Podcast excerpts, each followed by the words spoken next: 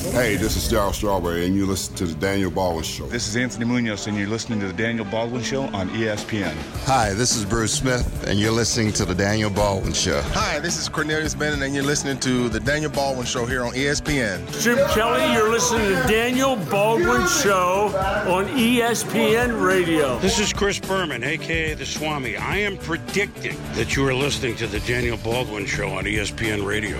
Hi, it's Dean Cain. You're listening to the Daniel Baldwin Show on ESPN Radio, and so am I. This is the Daniel Baldwin Show. Welcome to the big show. Wow. Wow, what a show we have in store for you today, my friends. Um, Paulie the Mole sitting to my right. Kerak Josh sitting down, just walked in the door. Nice to join us. What, what, yeah, nice to be here. You were occupied. I- I'm not going to pull the curtain back, but you were occupied. Wow. Yeah, with a special treat in segment three with uh, Coach McNamara in the house, uh, giving him uh, uh, some love. I like that. Um, did you guys see this game last night? Oh, it's so good. Oh, my God. Do you have the audio? Can- Do you want the audio? Yes, Marty. from the gun. Rivers pulls the trigger near side. Caught! Mike Williams! Touchdown! Los Angeles! Philip Rivers! A strike! This crowd is stunned. You know, I got to tell you. Los Angeles is going for two. They're going for the win with four seconds left. A two point try to take the lead in Kansas City. 28 27 Chiefs. Chargers working out of the gun. Rivers, he's got the snap. He looks, he floats it, end zone, wide open. Mike Williams has got it. Philip Rivers puts it exactly where it needed to be. Good, she said. Okay. So, first of all, uh, uh, you know, sometimes I listen uh, more carefully than other times uh, to the announcing. this year, one of the first notes after I just listened to that I want to say is some of the worst announcing I've ever heard in the history of the NFL. For that announcer to close that play with Philip Rivers puts it right where it needs to be. I could have taken the ball and drop kicked it to him. He was that wide open. How about the fact that there was no one within 10 yards of this of this receiver to win the game on the last play of the I mean uh, And he had just scored. and yeah, yeah. I mean, it was so ridiculous the blown coverage and what happened. And you know, the the interesting thing about it was is that the Chargers coach never hesitated. He left the team out there before a timeout was called. He knew he was going for two. He knew something. They had this play ready for sure, and he was wide open. I mean, it was it was so ridiculous how open he was to win the game and let up 15 points in the last four minutes to just turn this. I felt so bad for Mahomes, uh, but you know what? It showed. It showed that they're they're vulnerable, man. You know, to let up that, that kind of wood in the last four minutes and lose a big game. That was a big game. Chargers clinched to boot. Chargers. did you know Philip Rivers has nine kids? He has nine kids. Puts it exactly where it needed to be. That's a lot of kids. Wow. Sorry. Well, that that's was a- the first thing I thought of when I heard that. Does it just go to show you I'm a where we are in child. our Yeah. where, where we are in our worlds? That I'm turning and going, how could this announcer say he was so wide open? And Paulie, of course, Philip Rivers puts it exactly where it needed to be. oh, that's just terrifying. That's terrifying. Nine Way of go. them. Maroon Five cannot find someone to open up for them at the Super Bowl because of the protest with Colin Kaepernick, or so. At least this is the excuse that's coming out right now. I'm finding that very hard to believe. Do you think it's just because people don't want to be associated with Maroon 5? you know what? I don't know what Maroon Five's been up to off the court, but uh, um, I'm I'm sure there's some really big names uh, that would like to come on and perform and promote their new album. Or Well, they, they there's a bunch of people that passed the Super Bowl. right. Well, they're you know they're Before they obviously landed on Maroon you know isn't uh, uh, Is Maroon 5 that big? isn't, isn't, yeah. isn't- oh, yeah. yeah. Maroon Five's big. Well, because he's on that show too, so he's on The Voice. But like, what, Yeah, but they got they've got hits out right now. You'll you you go on the. I, any, I always think of harder to L- breathe. listen, listen. If you're on a prime time TV series that get that has voting, uh, uh, we want more proof of it. Donald Trump is the president of the United States, Right. So you know, if he decided to do, uh, uh, you know, who the number one singer for a decade was in Germany? Hasselhoff. David Hasselhoff. Yeah, go. this is one of their older ones too. It's the only one I know. Well, here, here. So, so when I talk about the different people that I've met, and you know, legendary rock stars, and and blah blah blah, that you know, I, I could call up and I could go see a show. So I say to Robin, I go, "What show do you want to go to? Well, let's take a look at what's playing at SPAC or what's playing wherever." And um, her and her daughter, Maroon Five, like like they were t- ten years old. Well, this dude- squealing, screaming. He's a handsome man. Whatever, I his, like, I like whatever his name is, Adam Levine. is- Adam Levine. Yeah, is he hitting from our side of the plate? Yes. He is. Okay. Yeah. Isn't he? He's married to a supermodel. Yeah. Yes. Is he? Well, Yeah, he's doing just I know. fine. Yeah. He's doing just Don't fine. don't get, don't get me started. I He's find it hard to breathe around Adam Levine. Can you imagine Adam and Odell? Oh my god. Eli could film it. I'd Oh, vote for him. I'm dizzy. Hey, Where uh, did it all go? What speaking of him, why why is the sign down for how when the last day there was an F up? Because they don't know they they're, they're debating what the answer is out there. They thought they were told to put it back to zero because you heard an F up on the air. And they did, and then someone is out there saying, "Well, why'd you throw the numbers away?" That's what I gathered on the way in. All right, but it's down to zero. It's yeah, back but to the, zero. but the yeah. zero was already up. So Back to today sh- zero. today should be one. Yes, Don't and they I have to think get that's through why- today, or did they get through all day yesterday? They, they got through all day yesterday, but So I it's was back to one. I was driving home the All right, can other we hear- night Go ahead. and uh, listening to the Crunch game, and all of a sudden a commercial started playing right in the middle of him calling a goal. like, So, like, right in the it's a action. goal. Welcome to Friendly's Ice Cream. Yeah, right. Literally like yeah, that. over right over the top of him. What, was it playing uh, uh, simultaneously? Yeah. Oh yeah. Okay, so you, if you listen carefully in between the crunches of the potato chip that was being sold, Yeah. you could hear the announcer saying, "Okay, well, that's really maybe it was like a stroke of genius about how to use utilize commercials more, and maybe maybe he's ahead During his the action where Yeah, you want to yeah. hear the Yeah. rare o- opportunity of a goal being scored. You And, and In I wa- hockey, where there's only like an average of two Yeah, goals yeah, a game. right. and I wasn't going to set it back because it because accidents happen. Okay, who But- was it?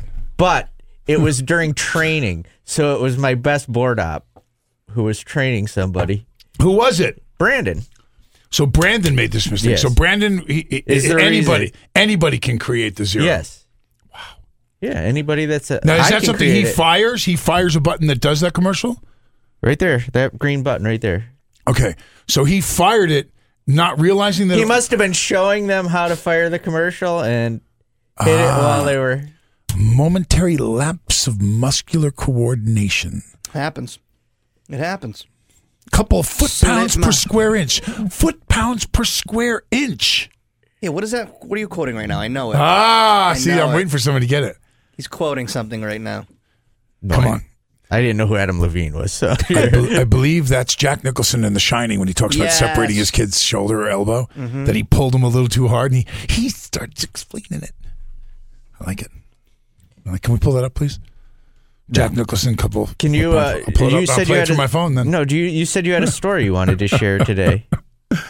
I have a story I want to share today. Yeah. What do you mean when I was talking with Mac? No, about Oh God, I got to tell you. So, I'm in Starbucks. I grab Polly occasionally because I'm a nice human being. I grab Polly a coffee, and I grab my coffee. And I walk into the Starbucks here at Armory Square, and there's a guy, an African American kid. He couldn't have been 20, 21. And he's lying down on the ground, and he's in like almost a catatonic state. Like he's frozen. His eyes are squinted, hard closed. So I knew immediately that it wasn't heroin. I've seen a lot of those overdoses. Um, but I figured it was either Spike or Spice, probably Spike. And so there's this girl, and she's almost crying. You know, that works there. She's, uh, you know, really fearful. And the people, when I walked in, there was two people in front of me who it was. Do you walk in between his feet and the girl with the phone who's on with nine one one, or do you step over this kid's body? And and two people consecutively stepped over his body. So I stopped with the girl and I said, "Do you need my help?" And she said, "No, I'm on with 911." I said, "Are you sure?" And she said, "No, no, I'm fine." I looked down at him, and then I turned around and I walked around him, and I got on the line, and then I said, "Wait, what am I doing?" So I I walked back, and I took my coat off and I put it under his head, and I laid down on the floor with him so I could get really close to him. So when he, I knew when he'd open his eyes, he'd be startled. And sure enough, I went, "Hey, bro, bro, hey." I didn't touch him and his eyes opened and he was startled. He, he, you know, snapped his head back and I said, "Do you know that you're on the floor in Starbucks right now?" And so I started talking to him and I started, you know, uh, trying to communicate with him, and he started coming, and they sat up, and he wanted to stand up, which is very dangerous to. Now, now EMS pulls up, and evidently, you know, the guy that got out of there, big guy with this girl, and uh, they knew him. They, ta- they, according to him, they take him almost every day. But the number of people, because of where the body was situated, that were already online were 10. You know, so, uh, uh, I mean, uh, some 12 to 15 people just stepped over this kid's body and didn't think to stop. We're, we're, we're so desensitized as a society now to this problem. Uh, and I, and you know, I, I spoke recently at a school, and uh, the turnout was very, very low for as far as students were concerned. And I don't usually plan what I'm going to say, but when I got up there, I said, you know, I'm really pissed right now. I'm I'm upset that there aren't 200 kids in in this audience right now, and the parents didn't have their kids come and bring them down so you could hear me because because now I'm not going to talk about what I was going to talk about.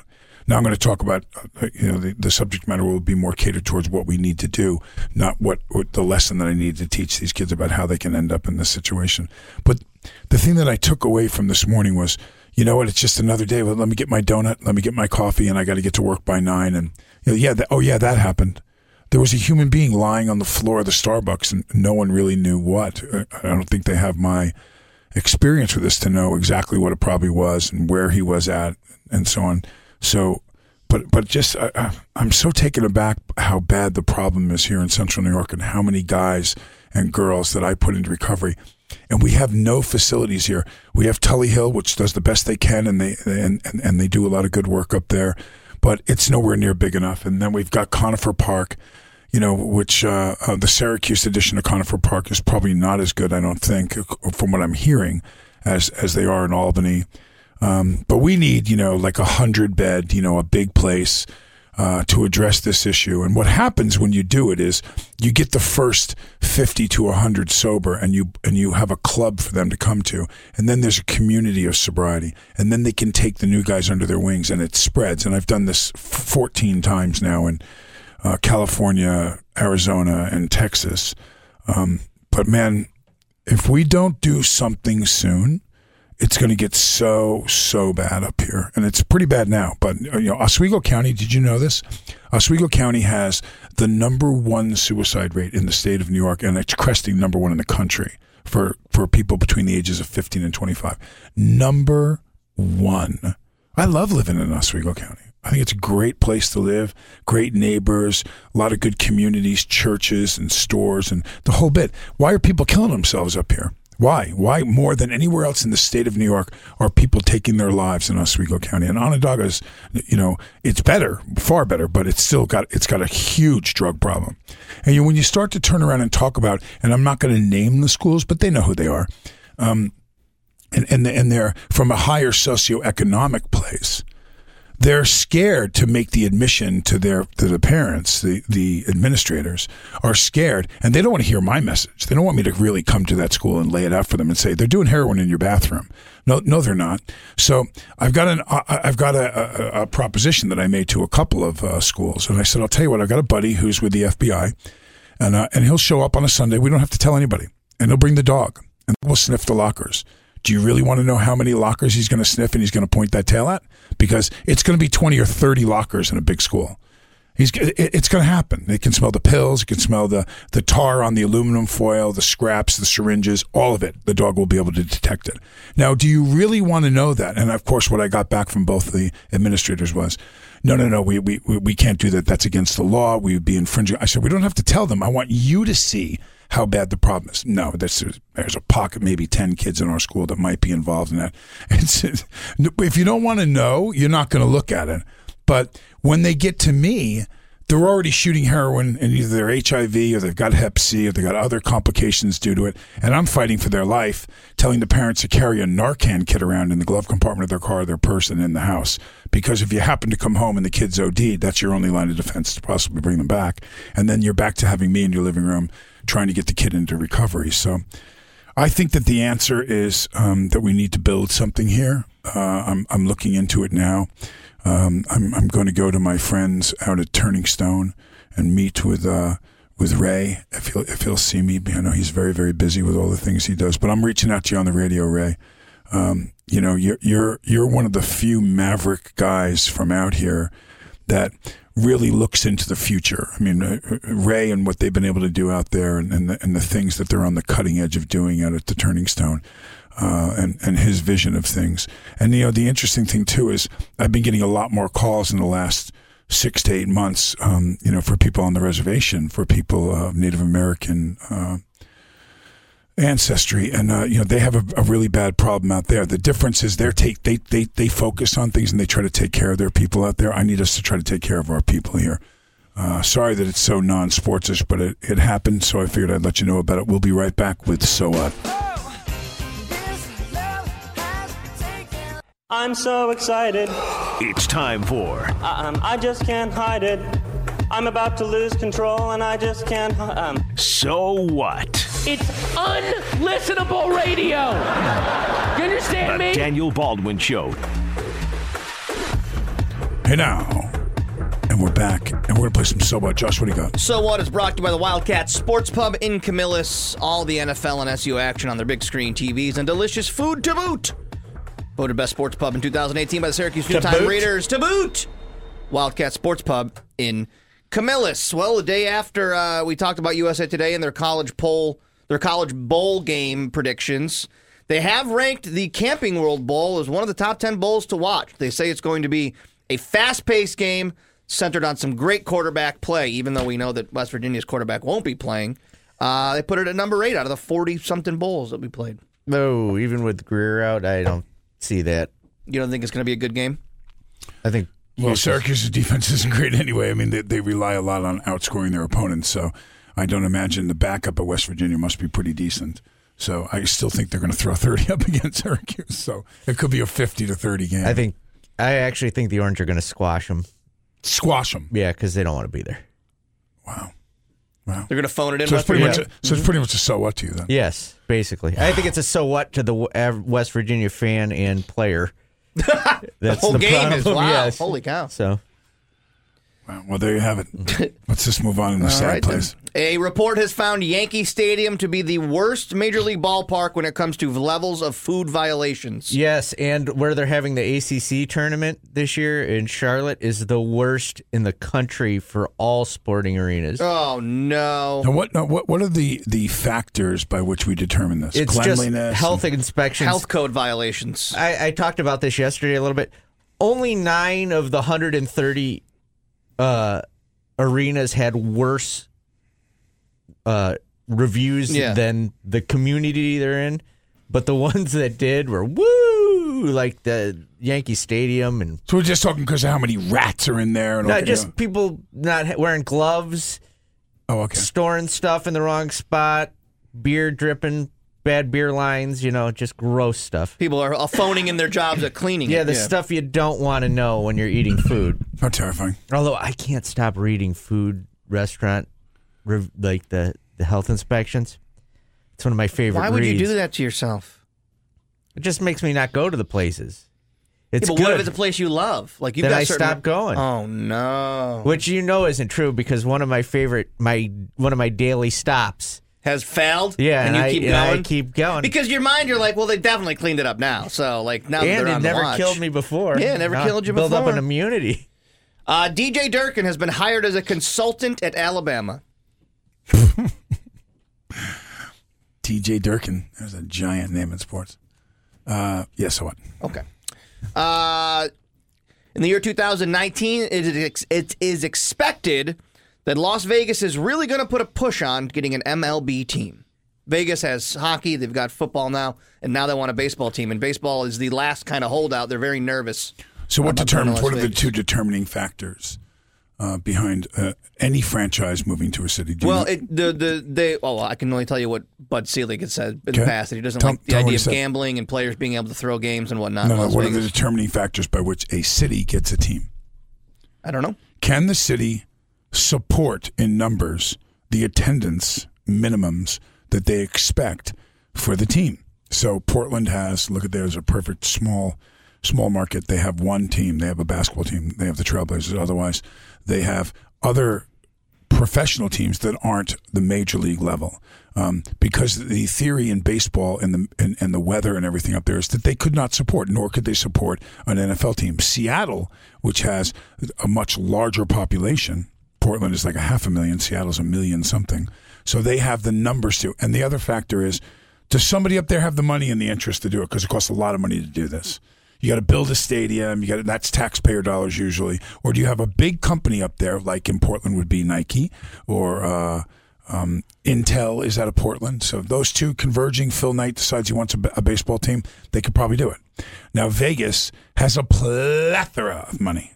They got a lot of money and they've got a huge amount of people that fluctuate. So their games on the weekends are going to cream it because the hotels are going to buy up all the tickets. So logically, they've got hockey. They've now got the Raiders coming there, and they've got uh, a baseball team. They'll get it. They'll definitely get it. They they meet the criteria. They can fill a stadium, and they have people out there that have a vested interest in a stadium being built. And the, and the football team and the baseball team will share the stadium. It's going to happen. I, I guarantee it. You're going to sit at a Vegas game and 10,000 degree heat and watch a game. And yet, there's people in Las Vegas. One of the most flourishing businesses uh, out there are golf are golf courses. They have beautiful golf courses that they keep lush and green at a huge premium expense because they're in the desert and, they, and, the water is hard to come by. And they drill way way down and they get the water to come up and they and they and they do they kill it out there. So if you'll go play five hours walking or in a golf cart, swinging a golf club, yes, you'll sit for three and watch a baseball game for they'll, sure. They'll put all the seats in the shade and everything. And they'll, ha- and they'll have a huge. Well, watch. They'll have a huge. You're right.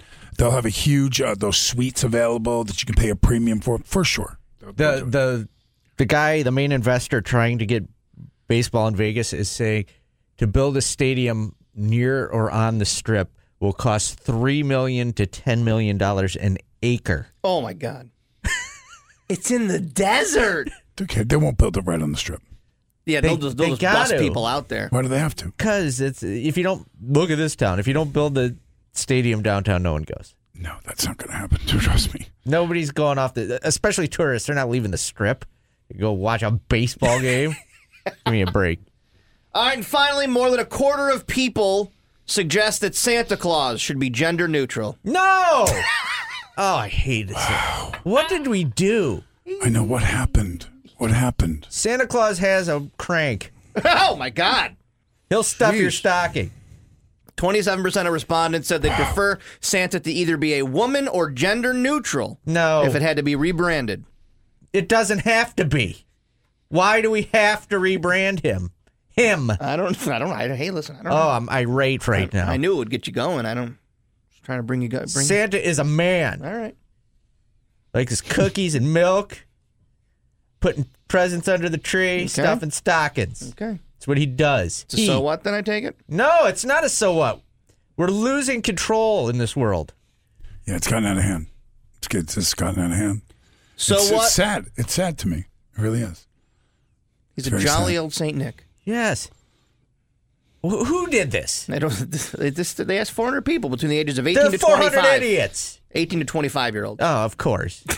Grandpa's upset. Of course. So on is brought to you by the Wildcat Sports Pub in Camillus. All the NFL and Leave my SU Santa action on the television. We will come back, obviously, and talk to your friend, Gerry McNamara. Coach Mac next. This is the Daniel Baldwin Show. Welcome back to the big show and sitting in with us, surprise guests, winner of the dance-a-thon many years ago in PA, Coach Mac. Gentlemen, how we what's doing? happening, Coach Mac? This is where the magic happens, huh? This is it. This is where it happens. This, is that's the mole, the mole's corner over there. yeah, this is where we try to keep the mole where I can reach him with a good left. This is the fountain of misinformation. Wow.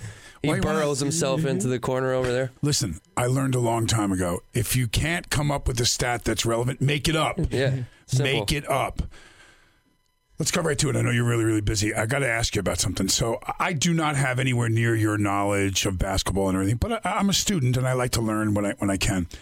It seems to me, and I'm going to go right to the the UConn game. I looked at a chart of where they made their threes from, and they literally made eight threes within six nine feet of each other on, the, uh, on the on the on the right side uh, of the of the court. What is the? Uh, we have this zone that's legendary, um, and and it's amazing how it squeezes the opponent uh, into taking bad shots. is there something that happens when we start getting burned from a certain spot or an area that is supposed to happen with the zone? Or take me through that because I, I I think I think the one thing that people probably don't understand as far as the, the zone is considered is is coach has done a great job over the years of changing it, of morphing it, and being able to adapt in game. I think the one thing, especially late, you know, I'm sitting there during the Connecticut game and I'm thinking, what? Why aren't we guarding this guy? But I didn't realize until because it was on the far end of how incredibly deep some of the shots were. I mean, Alterique Gilbert's shot was, you know, four feet behind the NBA line. Now, the one thing that we always do is we have a pretty extensive personnel scouting report. So, you know, you have to play different percentages. For instance, the Northeastern game, when you're facing the local kid, Jordan Roland, who's a terrific scorer and terrific shooter, you elevate the zone. You know, you're constantly aware of where this guy is. Now, going into the UConn game, I thought early on we gave up too many high post touches, which led to kick out threes, which is a different type of three if you're getting them from just passing around the perimeter, where the forwards have to be elevated and take that shot. So I think the one thing that hurt us in that game particularly was the the first few we gave up were uncontested shots. Now, if you're talking about the zone, when we give up contested shots, we're terrific. And early on, I felt like because we gave up a few uncontested, now the comfort level's there. And when you're uncomfortable in our zone, like we saw, like we did to Jordan Roland, because we targeted him. Um, when we didn't target early in the Connecticut game, there was a sense of comfort. And I think when you're extending the zone late, you know, when you're taking a little bit more comfortable shots, it's a little bit easier to make them. And I think that was kind of the case in the UConn game. Well, I likened it to the, you know, uh, and I gave a, a layman's um, uh, interpretation of it. You know, when you go down to the Y and you pick up, and now I'm no longer one of the first couple of guys picked. I'm 58 years old, so they go, okay, I'll take the old guy. You know, versus Squiggy who can barely tie his shoes. yeah. You know, that's where I get in now. And uh, so you get out there, and your guy busts a three. Okay. Then he busts the second one, and somebody looks, he goes, hey, man, get out there and get a hand up on him. Yeah. By the time he hits number four, they're either going to make somebody switch or so when it happened, uh, my observation has been that that I and I don't understand the intricacies of it. and You've explained it. Is that somehow that that that, uh, that zone has to stretch out to guard against and prevent when they start getting hot. Yeah. And the problem with it is, as as a, a, an amazing shooter yourself in your career, once you drop the first couple, now you'll take two steps back and let it fly Yeah. because you're hot. You're, you're confident. You're in the game. You're against SU, and so, boy, I I, I, saw, I saw that, and I, and I worry about in ACC play when the guys, you know, some of the teams are that good that they're going to knock those down all the time. Well, I think I, I think it's it's all again. I think a lot of it is based on the personnel. I, you know, a, a team that's in the ACC that might be ranked in the top 25 that could end up going on and having a significantly better year than a team, for instance, like a Connecticut that beat us, might not attack the zone as well as uh, as a UConn. I, you know, I think there's different things too. You know, the thing that's always scared me is when you have the best shooter at the top of the key because what that does is it elevates the guards. And once you elevate the guards, what does that do? It makes the the middle more vulnerable. And now if you make the middle, you know, of any defense more vulnerable and you get touches in the middle of a defense, you're going to obviously try to collapse a little bit. Now, the one thing that we've done a great job of over the years is if we do have to elevate from the guard positions, elevating from the center position and the forward position, so forcing teams to beat us over the top. Um, where so now you have to have the pieces of do I have the shooter up the top that's going to elevate this zone? Do I have an athletic enough player that we could play behind the zone if we do elevate it? And a lot of teams don't have a combination of both. Oregon had a combination of a dinosaur on the baseline with with uh, Bull, yeah, monster, and he played great. He played great against At us. and- 19. yeah, he played. He- he played a great game. Um, you know, so I think a lot of it's personnel based. Um, you know, then then then obviously as we move forward, we'll adjust a little bit. Do we tandem the guards and have one guy target the ball and the other guy collapse back, almost like a one-three-one, and, and protect the high post and uh, make it a little bit more ex- less accessible. Um, so there's so many different ways that we try to, you know, morph and change and adapt to, to the personnel that we're playing. And um, you know, I think I think New York. I, I hate to say it, but I think in a lot of ways was good for us. I think it was a wake up call that these guys. Listen, everybody watched our team play last year, and we made a Sweet 16 based on what we did defensively. And I think we lost sight and stretches of that in New York. And it was a great indicator for us of we need to get back to what we do great, which is defend the basketball on the you know in, in our zone. And since then we've we've been I, I think you know much more effective in stretches. Last que- last question, uh, and then I know Paulie has something too. Um, so I come from that school of when I watched you play, and previous to your career, where it was Big East basketball, and the presence, particularly in, in schools like Georgetown, of a big man in the middle. Yeah. Um, so we've got Chuk, and he's seven foot two. Is it because he's just not going to be in his repertoire that we can get him into like a little baby hook or so, something offensively more than just the occasional alley oop, which is great to have Right. two or three times a game. But I mean, the idea of getting the ball down in the paint and then kicking it out, or having him have some type of a shot in there, and I just don't. I want to come down to practice and beat the crap out of him a couple times.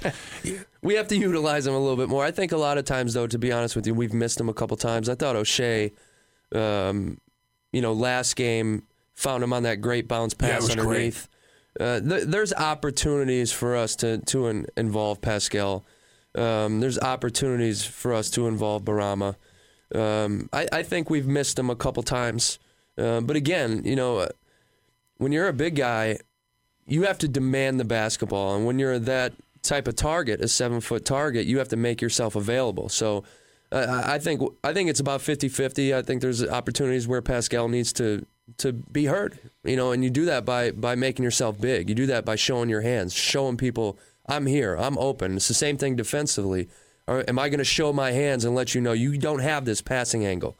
Um, you know, you have to make yourself available offensively. Um, and we have to do a better job. I think there's multiple times we've watched a little bit of film from the guard spot where we get in the paint. He's a big target. And if you put it up near the rim, he's going to go get it and finish. He's done a better job of that. We saw that late in the Georgetown game.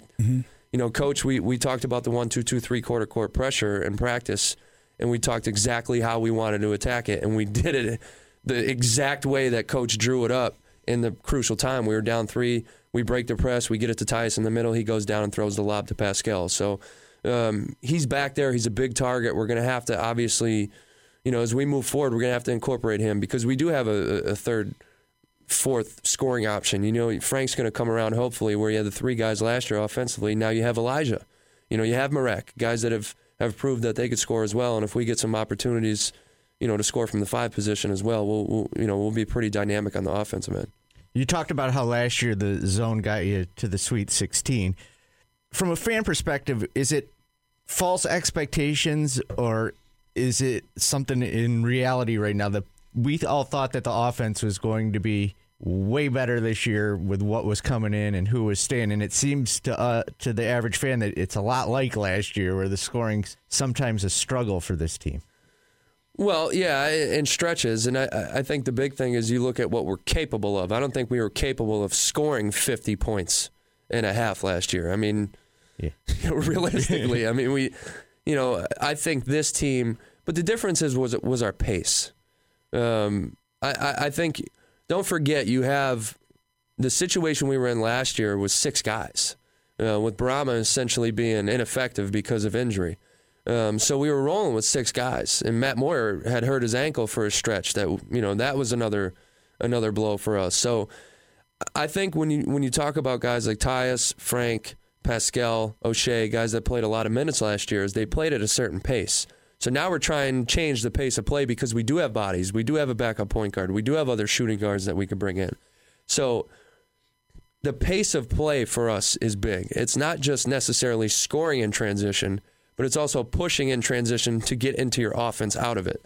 And we've worked a lot on that. I I think the the Geor- I thought New York was great for us defensively. I think the Georgetown game was great for us offensively because it was our pace. Our pace changed things for us and uh, this past week, we've worked quite a bit on that and working on our pace of getting the ball up the court, trying to push and initiate our offense and get into things quicker. Because when we work in pace and we work in space, this team is really good at driving the basketball. So if you're working at pace and you have the spacing aspect and now you drive it, well, now you have some of those open kickouts. And don't forget, like even in the Georgetown early on, when I got the stat sheet, I mean, you could sit there and say that we weren't great offensively. We didn't shoot great. We were four for 22 when I got the shit stat sheet. And I'm thinking to myself, well, 18 of the 22 shots that I can remember were good looks. And I thought Jalen Carey, when he got in, did a great job of touching the paint and kicking out for open shots. Now, if we can create those shots, we feel good. I mean, then it's a make or miss game. And if you're not making them, obviously your offense is going to struggle. But when you make them, the offense can flourish. And we saw a little bit of the second half. We go seven for 14 from the three, and everything changes. It wasn't necessarily the difference in quality of look. I think it was difference in pace. We played faster. Now the step in shots were a little bit more comfortable. And famously, Bay, uh, Coach Boeheim told us post game, he said to Tyus, "Hey, if you're going to play like this, you shouldn't have come back." Um, that- that- that's Kinda- exactly what he love- said. you gotta love Joe. sugarcoats things. Yeah, yeah, huh? he does. That's You know, exactly what he you really said. feel? You know, you shouldn't have come back if you're going to play like this after the first half of the Georgetown game, and that really sparked him. Yeah, he. It was great. You know, I, he, he was coming off the court, and and coach, you know, clear as day, said right to him, "You can't score against these guys." And Ty said, "Well, I'm going to score. Watch, I'm, uh, I'm going to score." So it was it. You know, he he's great. He's he's a good. He understands when to push people's buttons. This is the Daniel Baldwin Show.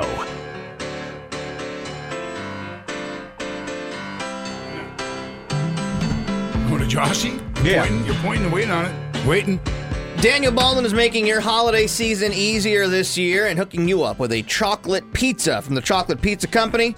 Caller 5 right now at 315 437 7644. That is 315 4 ESPN 44. You will get a chocolate pizza courtesy of the Chocolate Pizza Company. Get your pizza and other sweets right now at chocolatepizza.com. I'll even throw in some crunch tickets for you too. And some crunch tickets. add a Hey-o. little, add a little crunch. Chocolate crunch. I like it. I like all. I like everything you're saying.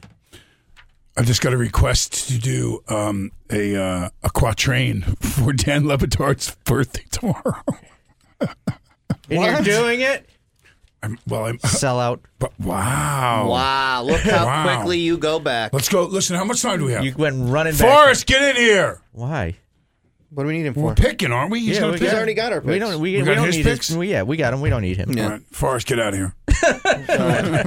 Just ahead of time. All right, let's go. Let's go into it.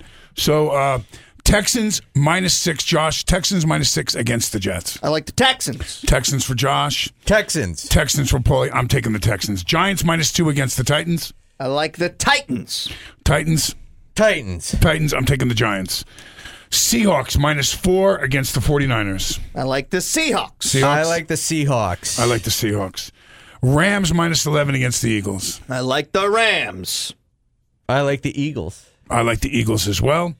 And the Saints minus six again at the Carolina Panthers. I like the Panthers. I like the Saints. Do you believe? My soul is prepared. Professional. How's yours? Quatrains from the Great One. What is this? It's time for Nostra Daniel. In the league that takes its knees and finds its players costly fees, the MVP takes all he sees. 10 million Aranak. Go on, Drew Brees. The Great Ah! One. No! Wow. My chest. Bully. Bully! I think that's just COPD. what, hap- what happened? Did I, what, what, You all right, bro? yeah, no, I, I, I was. Someone take him to Crouse. I was in I, I was, I was in Ireland. What happened? Did I make a pick? He did. Did I make a pick? Yes. What did I? What happened? Uh, you picked the Saints, I think. The Saints. Oh my God! I, Everything I, on Drew Brees is what he I was, said. I was, I was transported. You were. I had a look and see who you All picked. right. It's frightening. That's it for us. No, no, we have one more quatrain. I think. We do? Oh, oh, no. Oh, no. Do you believe? My soul is prepared. How's yours? Quatrains from the Great One. What is this? It's time for Nostra Daniel. Half a century is his age. We celebrate him and turn the page. From all the Baldwins to you, Dan. Happy birthday. Now end the ban.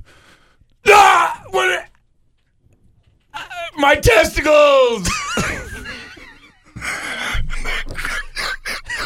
They're hurting me, Paulie. What, what? What happened? I see baby hippos everywhere. There's baby hippos. Went from his heart to his testicles. I got to get out of here. They were attacking me. Your aching testicles? My aching Dude, testicles. dude, we, we, we can't. I got to go log. I can't believe how fast you ran back to his arms.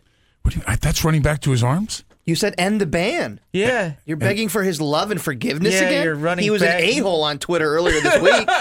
Yeah, but listen, listen, listen, listen, listen. You guys think you know better than me. okay. You think you know better. Than me? I don't think I know better No, than no, you. no, no. I listen don't me. care. What I is the yeah, I line? What is the line on The Godfather? What is the rule of thumb? Keep your friends close. Keep your enemies closer. If you want to be able to strike and you want to be able to hit hard, you need to be in the room. I thought you were going to say just when I think I'm out, they pull me back in.